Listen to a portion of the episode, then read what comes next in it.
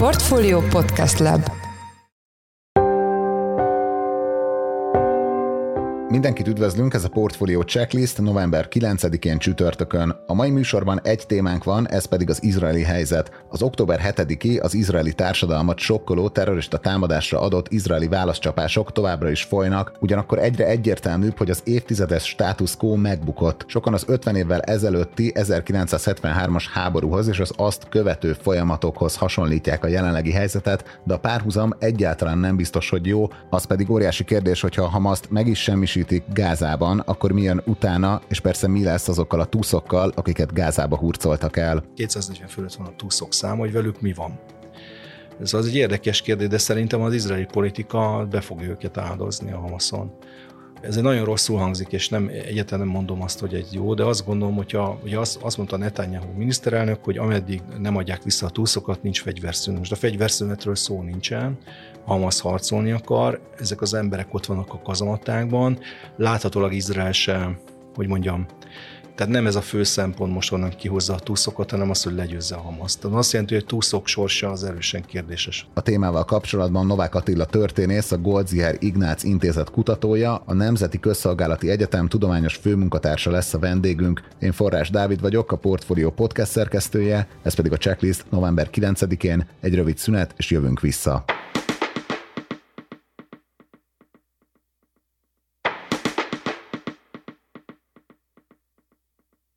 A jelenlegi izraeli helyzetet sokan hasonlítják az 1973-ashoz, egyfelől azért, mert akkor is meglepetésszerű támadás érte a zsidó államot. A témával kapcsolatban itt van velünk Novák Attila, történész a Goldzier Ignác Intézet kutatója és a Nemzeti Közszolgálati Egyetem tudományos munkatársa. Szia, üdvözöllek a műsorban. Szia. Kezdjük ott szerintem, hogy mennyire jó ez a párhuzam, amikor az 1973-ashoz hasonlítják a jelenlegi izraeli helyzetet. Kicsit beszéljünk arról, hogy mi történt 1973-ban a közel-keleten. Igen, tehát 1973-ban ugye Golda Meir vezette, izraeli kormány uralkodott, hogy vezette az országot. Ez Izrael történetnek még 15.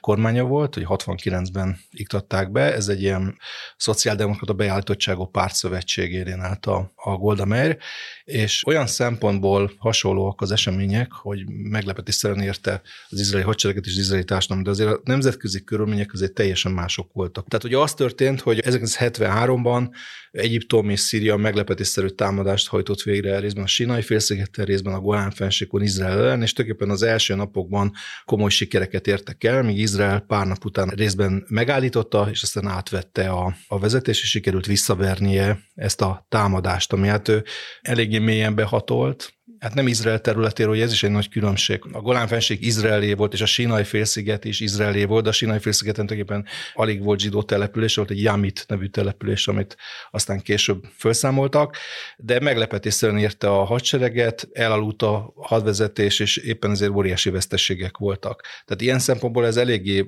hasonló a két konfliktusnak a, hogy mondjam, a, inkább a kezdőpontja, amellett, hogy egy teljesen más ország volt akkor Izrael. Szóval az izraeli társadalom, az izraeli lakosság, hát az, az olyan 3 millió körül lehetett. De ez önmagában különbség, hogy ma 10 felé közeledik az izraeli lakosság, jó, hogy ennek 20%-a arab népesség, ami nem vesz részt a katonáskodásban, nem azért, mert nem lehet, hanem ez van egy ilyen nem kötelező a számukra, hogy részt vegyenek, természetesen aki akar, az, az részt vehet. De teljesen egy sokkal kisebb országról volt szó már népességileg, és a meglepetésszerűség az, az mindenképpen hasonló volt. Az egy óriási nagy különbség volt, hogy ott azért a támadások a, a katonákat érték, és nem civileket. Tehát ez egy, ez egy, ez egy, ez egy nagy különbség, hogy civileket ért a támadás, és igazából a, a hadvezetés, vagy a, a politikai vezetés ott is érzékelt, hogy valami mozgások vannak a másik oldalon. Tehát mit tudom én, a csapatmozgások, de nem vették százszerzékig komolyan. Maga Golda Meir az visszahúzódott attól, hogy egy megelőző csapás mérjen mondjuk Egyiptomra, mert ez fölmerült. Ugye 67-ben ugye ez történt, hogy megelőző csapások során semmisítették meg az egyiptomi légierőt, meg más országok, arab országok légierejét is. Itt erre nem került sor, ellentétben viszont az egyiptomiak meg támadtak.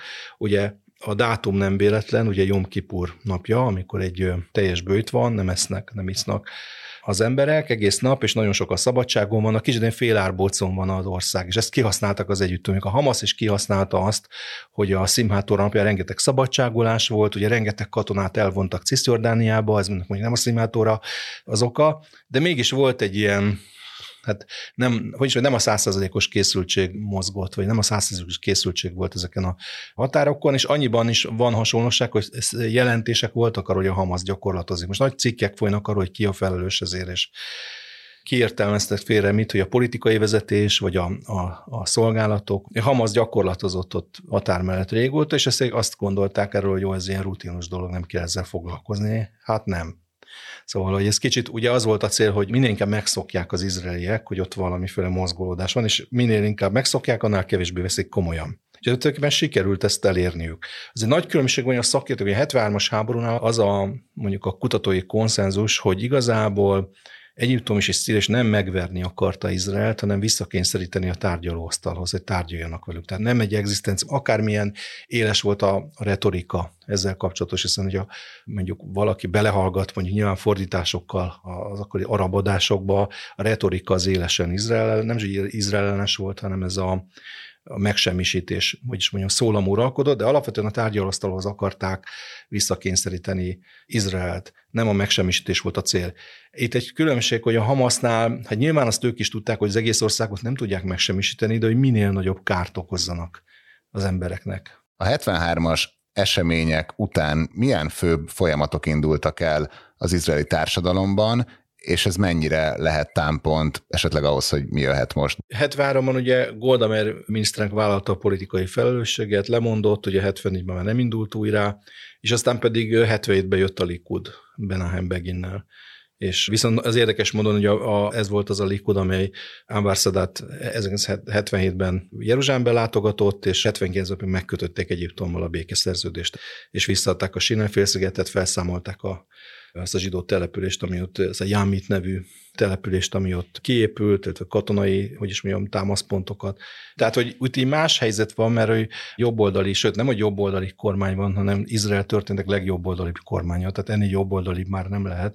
Hogy egy Netanyahu az a Már Bitachon, vagy Mr. Security, tehát ő, aki a biztonságot testesíti meg, ő ezzel kampányolt, hogyha ő ott van, akkor ott a biztonság, ez léket kapott. De olyan szempontból van hasonlóság, hogy a politikai vezetésnek a felelőssége nyilván föl fog merülni, azt gondolom, hogy inkább a háború után.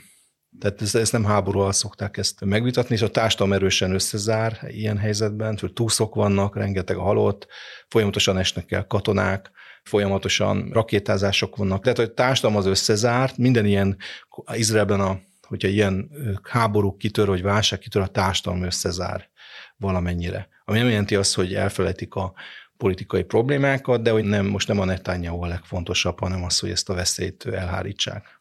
Mennyiben különbözik ez a két párt, hogyha a 70-es évekbeli Likudot nézzük, mint jobboldali izraeli pártot, és a jelenlegit? Igen, tehát a, a Likud ez egy érdekes pártszövetség, ugyanis az elődje egy Hérút nevű párt volt, egy szabadság nevű párt volt, ami egy jobboldali liberális párt volt.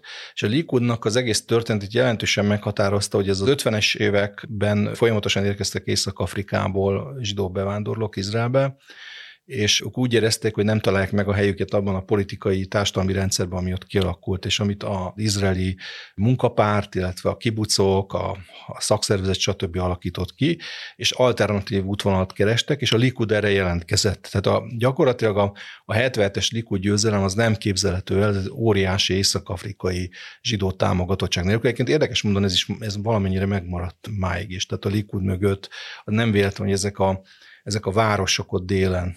Egy, Dérot és Ofakim egyébként az ugye a gázai határól nem messze fekszik, vagy nem messze van, ott, ott is ez az észak-afrikai eredetű lakosság lakik. Hát nyilván ők már több generáció felnőtt, de a nagyszülők az, hogy Marokkóból, Algériából érkeztek, Tunéziából és a többi, teljesen más világlátással, mint mondjuk akik Európából érkeztek. Ez a, ez a lakosság, ez a Likud és ők megtalálták egymást, és ez, ez valami jobbra vitte az országot.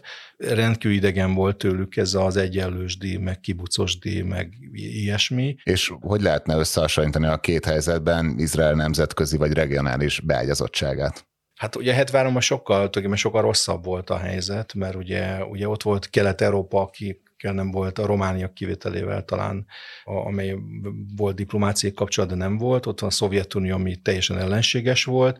Ott volt a saját környezet, amivel hadi állapot állt bent, tehát hogy Izrael úgy érezte, ugye nem véletlenül tolt el egyébként ez az egész helyzet Izraelt a dél-afrikai köztársasággal együttműködés irányába, hiszen nem azért, mert Izrael az apartheidet annyira szerette volna, hanem egyszerűen az az afrikai ország sorra 67-ben is, de aztán 73 után tömegével szakították meg a kapcsolatot Izrael. Az elszigetelődésből való kilépésnek a gyakorlatilag a lépése volt az Egyiptommal való béke, ami ilyen hideg békének nevezik, tehát hogy nem semmi nagy szerelem nincsen. Ma is, hogyha megkérdezik, vannak ilyen pollok, vannak közénykutatások arra, hogy Egyiptomon a lakosság hány a fogadja el Izraelt, meg szeret Izraelt, ez elég alacsony, de mégiscsak a két ország politikai vezetések között azért, azért béke van, együttműködés van, nagyon sokszor közvetítették egyébként a Hamasznak is a, a fegyverszüneti kérelmeit egyiptomiak, és a többi, és a többi. Tehát ugye ez nem egy olyan rossz helyzet, hogy van a régióban, most megint nem egy ország, ami Jordánia is belépett ebbe 1994-ben,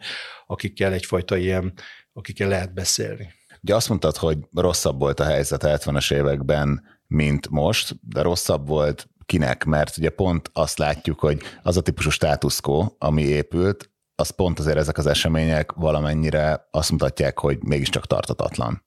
Hát igen, a más státuszkó, én úgy értem, hogy Izraelnek a régióba való beágyazottsága az, az, az rosszabb volt szerintem akkor. És most azért mondom, hogy nem csak két országgal van békeszerződés a két környező országgal, de ugye Libanonnal volt az egy ilyen fura földgázmezek kiagnázására vonatkozó megállapodás, amit az amerikaiak segítségével sikerült, hogy is mondjam, nyílbeütni. Hát az évekkel ezelőtt az elképzelhető lett, hogy meg tudnak állapodni egy vitatott területnek a, ahogy ki és mennyit és hogyan aknáz ki. És hát vannak az Ábrám egyezmények 2020 óta, amely több országgal Izraelnek békeszerződése van. Tehát és ezek az országok nem szakították meg a kapcsolataikat Izrael a gázai konfliktus ellenére sem.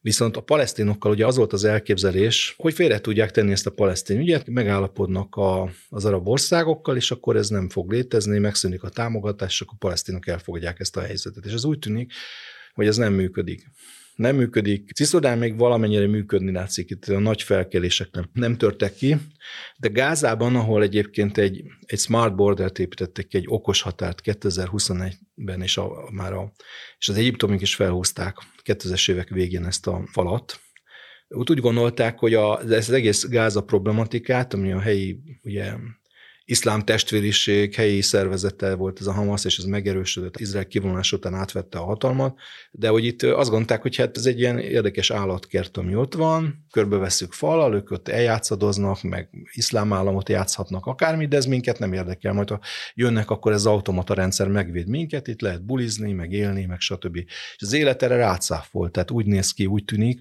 hogy ez nem tartható, hiszen ez, ezek megszűntek ezek a feltételek. Ezért valamit ezzel a hely gázával, valamit valamit kezdeni kell, valamit.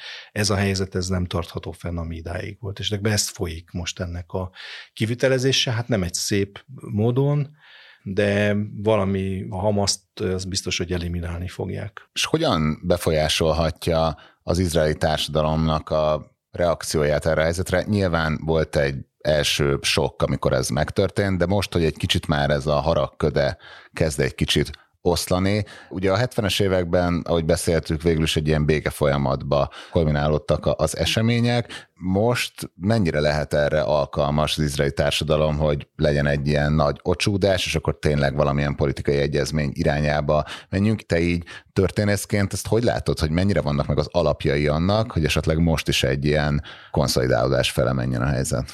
Hát én azt gondolom, hogy a konszolidációja nem fog menni a helyzet, mert egy óriási sebeket kapott az izraeli társadalom. A régió se fog, mert szintén sebek keletkeznek a másik oldalon, bár nyilván egy felelősséget nem akarom összemosni, meg nem egyik másikról van szó, de, de talán a, egyrészt a Netanyahu kormány felelőssége fel fog merülni, és a Netanyahu kormánynál, a mostani Netanyahu kormánynál jobb oldali nincsen.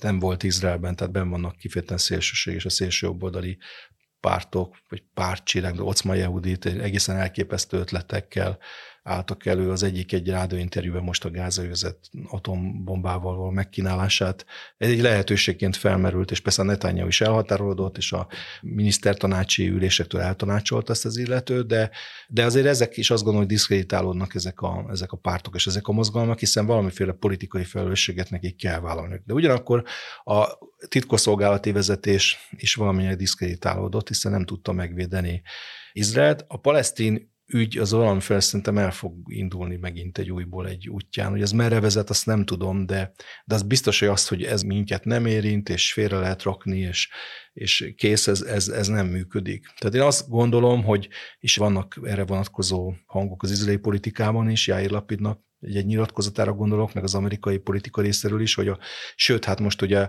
Blinken amerikai külügyminiszter a Ramalakban találkozott Mahmoud Abbas palesztin elnökkel, és ő palesztinek ugyanazt mondta, mint amit a Lapid is, meg a Blinken is így sugalt, hogyha a Hamas összedől, akkor a palesztin nemzeti hatóság az, az kész átvenni valamit a vezetést. Ez nem egy egyszerű dolog, mert a Hamas és a Fatah között, ugye a palesztin nemzeti hatóság a főpártja, azért óriási ellentétek vannak, mert a palesztin nemzeti hatóság se az ártatlan bárány, de még sokkal jobb, mint a Hamas.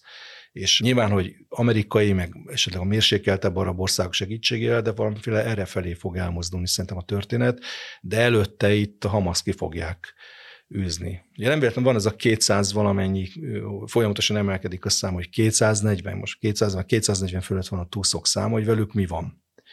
Ez az egy érdekes kérdés, de szerintem az izraeli politika be fogja őket áldozni a Hamaszon.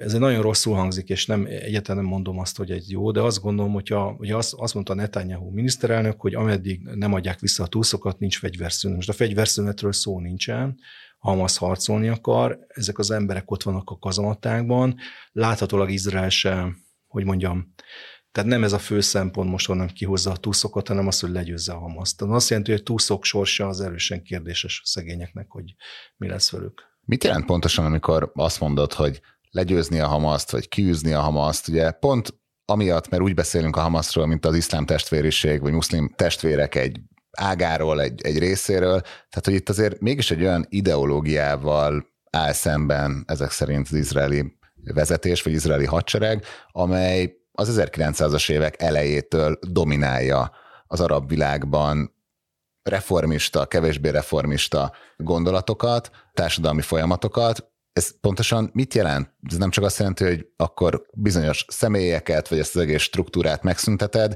de de gyakorlatilag a gondolatot mögötte azt, hogy gondban van az arab világ, és egy kalifátust kell felépíteni, és hogy nem szabad ezeknek a diktátoroknak, királyoknak, stb.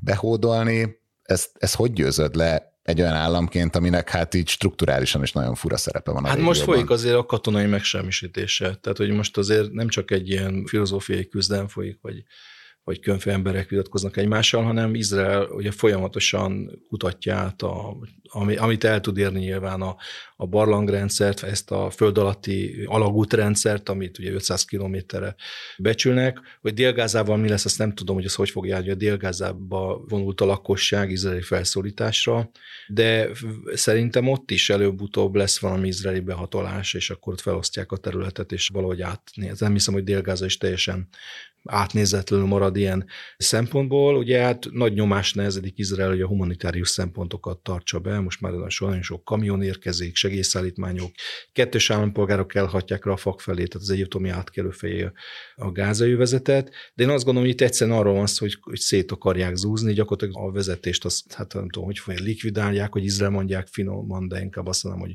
meg fogják őt ölni, leszámolnak velük, most ez milyen szintre megy el, azt, azt nem lehet tudni, de azért van egy több tízezeres Hamas hadsereg, akikkel még azért nem számoltak. De ezt, ezt katonailag le fogják győzni, és hogyha ez megvan, akkor, akkor nyilván, hogy mert Izrael nem akar megszállóként, bár vannak ennek ellentmondó nyilatkozat is, hogy felelősséget vállal, meg nem tudom, a Netanyahu mondott, de alapvetően nem, szerintem nem volt egy jó élmény Gázában bent lenni, ő ki fog vonulni, de valami olyannak kormánynak akarja átadni, vagy olyan politikai vezetésnek a hatalmat, ami ezt a terrort távol tartja, ami szerintem egy több, lehet, hogy valamiféle békefenntartók lesznek, lehet, hogy egy mérsékelt arab vezetés lesz, az biztos, hogy ami eddig volt, az, ami október 7 előtt volt, az, az, az nem tér vissza. De akkor te is úgy látod, hogy gyakorlatilag a hatalmi struktúrát meg lehet semmisíteni, de mögötte az ideát, mögötte a motivációt, arra nincs hát esély. a motiváció ugye az, hogy a Palesztina legyen a Palesztin, tehát hogy menjen, ezt, ebbe Izrael nyilván nem fog,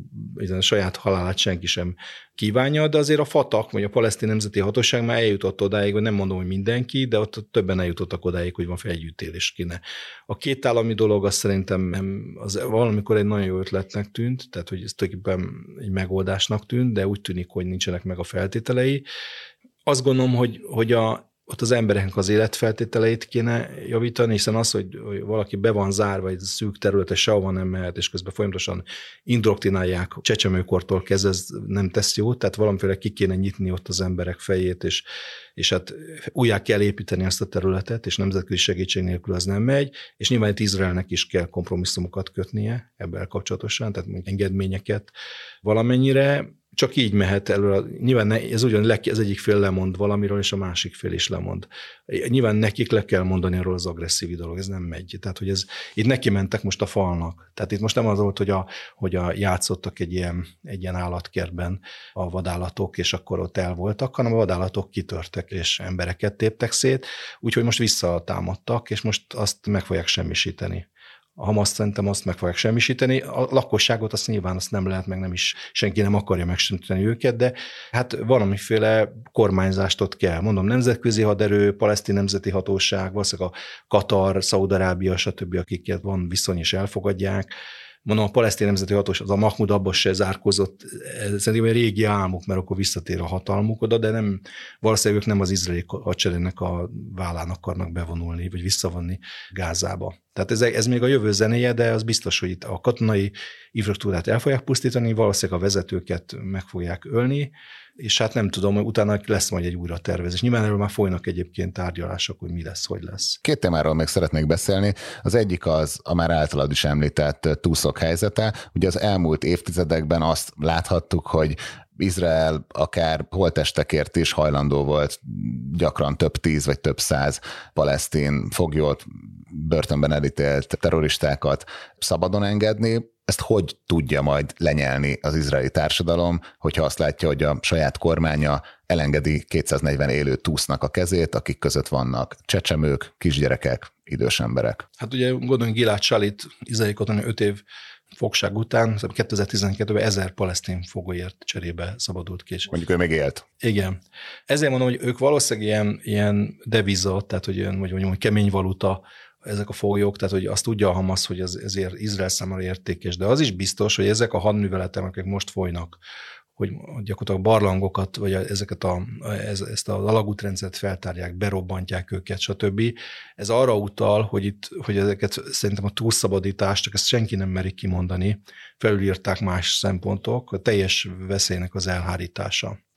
Tehát azt gondolom, hogy most nem a, de ez az én személyes véleményem, nem biztos, hogy igazam van, én csak ezt úgy a eddigi történésekből azt látom, ugye nem engedte el a kezüket, hiszen kiszabadítottak már túlszt, ugye különféle, főleg kettős állampolgárokat a Hamas elengedett, az amerikaiak is elkezdtek külön tárgyalgatni a, a Hamasszal, és a Hamas néha az amerikai kedvébe akar járni, illetve néha kér hol benzint, hol ezt, hol azt, tűzszünetet, ezt az cserébe, nem csak hanem katari közvetítéssel ugye folyik ez a dolog, de úgy tűnik, én szerintem a, én csendesen azért a társadalom nem, nem is adta föl, hiszen a, a, a túlszokozzátot azért tüntetnek Izraelben, petíciókat adnak be, és a többi, de azt gondolom, hogy azt mondják, hogy, hogy nem az, hogy nem érdekli őket, de hogy ilyen áron nem, ők nem fognak elengedni most senkit. Most a Hamaszt le akarják győzni, lesz, ami lesz. Elengedték a kezüket, de ezt nem mondják ki, szerintem. A másik téma, amiről még szeretnék beszélni röviden, az az izraeli civil társadalom. Ugye elképesztő ilyen mozgalmak nőttek ki szinte a földből jelenleg, szendvicskészítés, katonákat segítenek, kórházi önkéntesség, tehát hogy egy nagyon olyan, mintha egy megmozdult volna az egész társadalom. Ezt hogy látod, hogy itt mennyire nőhet ennek a vállán, vagy ennek a hullámán ki valami új mozgalom Izraelben, ami akár egy ilyen konszolidáció felé vezethet. Hát ez ugye egyrészt, azért ne felejtsük el, hogy ez egy borzalmak árán jött létre ez a nemzeti egység, tehát itt gyilkosságok és, és mészárlásnak lehet nevezni, hiszen máig nem azonosították például a rengeteg felrobbant embert akiket a hamaszosok megöltek, és azért eltemetni sem tudták őket, tehát itt valami óriási borzalom van a háttérben, de kétség kívül, hogy azok a törésvonalak, amelyek korábban voltak, hogy bal és jobb oldal, vallásos és nem vallásos társadalom között Izraelben, ezek kezdenek szűkülni.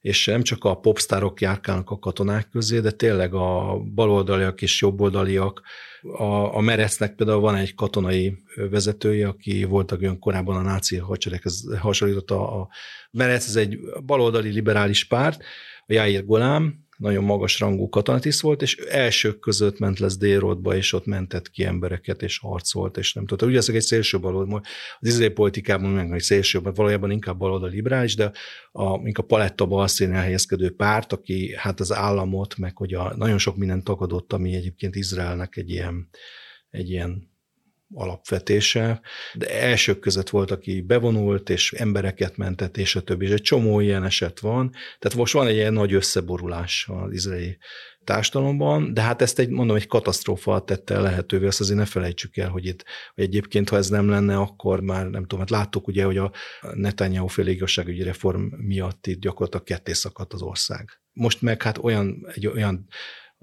ezt hangsúlyozni is szeretném, hogy a vészkorszak óta nem öltek meg ennyi zsidót egy nap alatt, mint Izraelben most, tehát itt ezt azért le kell szögezni. Most nyilván ennek a rá úgy gondolják, hogy nem egymást kéne kritizálni, meg támadni, hanem van egy nagyobb külső ellenség, és össze kell tartani, és ennek számtalan jele van Izraelben, és remélem egyébként, hogy én is remélem, hogy ezek, ez valamiféle jóra fog vezetni a politikai rendszer átgondolására, valószínűleg a palesztin ügyel valamit kezdeni kéne, hogy azt milyen formában, azt nem tudom, de úgyis, hogy a valamiféle palesztin rendelkezési jogot is tiszteletbe tartsák. Most nem a, nyilván nem az iszlamista államra vonatkozom, azt nem lehet, de valamiféle hogy valamiféle mozduljon úgy is, hogy ők is jobban érezzék magukat. Azt szerintem az biztos, hogy az egész térségnek, meg Izraelnek is a hasznára válna. És akkor te hogy látod, hogy alapvetően ebből az egész helyzetből, és nyilván itt a kontextust azt nem szabad összekeverni valaminek az igazolásával, de hogy akkor mégis ezek az események lendíthetnek valamit a palesztin rendelkezés ügyén?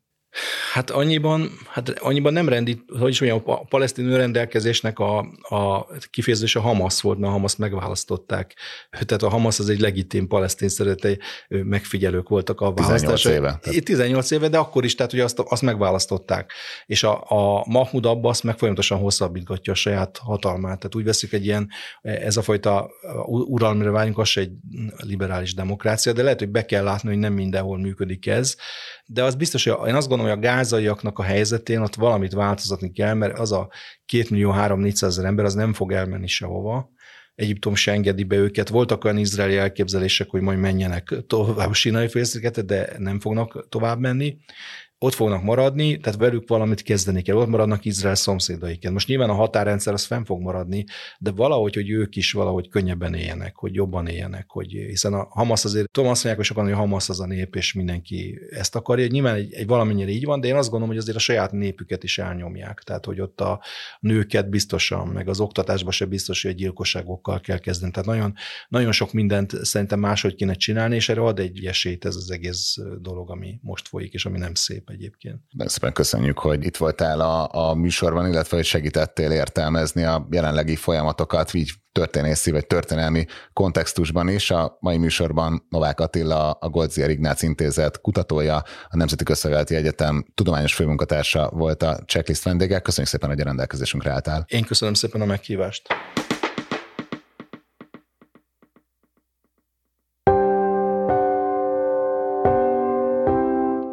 Ez volt már a Checklist, a Portfolio munkanapokon megjelenő podcastje. Ha tetszett az adás, iratkozz fel a podcast csatornánkra bárhol, ahol podcasteket hallgatsz a mobilodon. A mai adás elkészítésében részt vett Bánhidi Bálint, a szerkesztő pedig én, Forrás Dávid voltam. Új adással holnap, azaz pénteken jelentkezünk, addig is minden jót kívánunk. Sziasztok!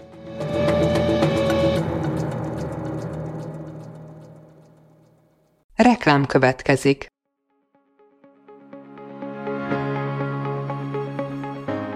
Raúl Müller Lajos vagyok, az Agrárszektor főszerkesztője. Májusban két tematikus konferenciát is rendezünk Kecskeméten az agrofood szektor szereplőinek. A május 22-én tartandó Portfolio Agrofood 2024 konferencia az élelmiszeripari vállalkozások, beszállítóik, a szolgáltató cégek és a kereskedők számára nyújt egyedi betekintést az aktuális trendekbe. A május 23-án megrendezendő Agrofuture konferencia pedig egyedülálló módon tematikus formában foglalja össze a hazai agrárgazdaság fenntarthatósági követelményeit és innovációs lehetőségeit.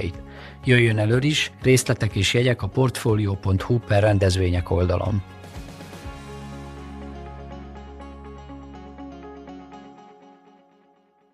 Reklámot hallottak.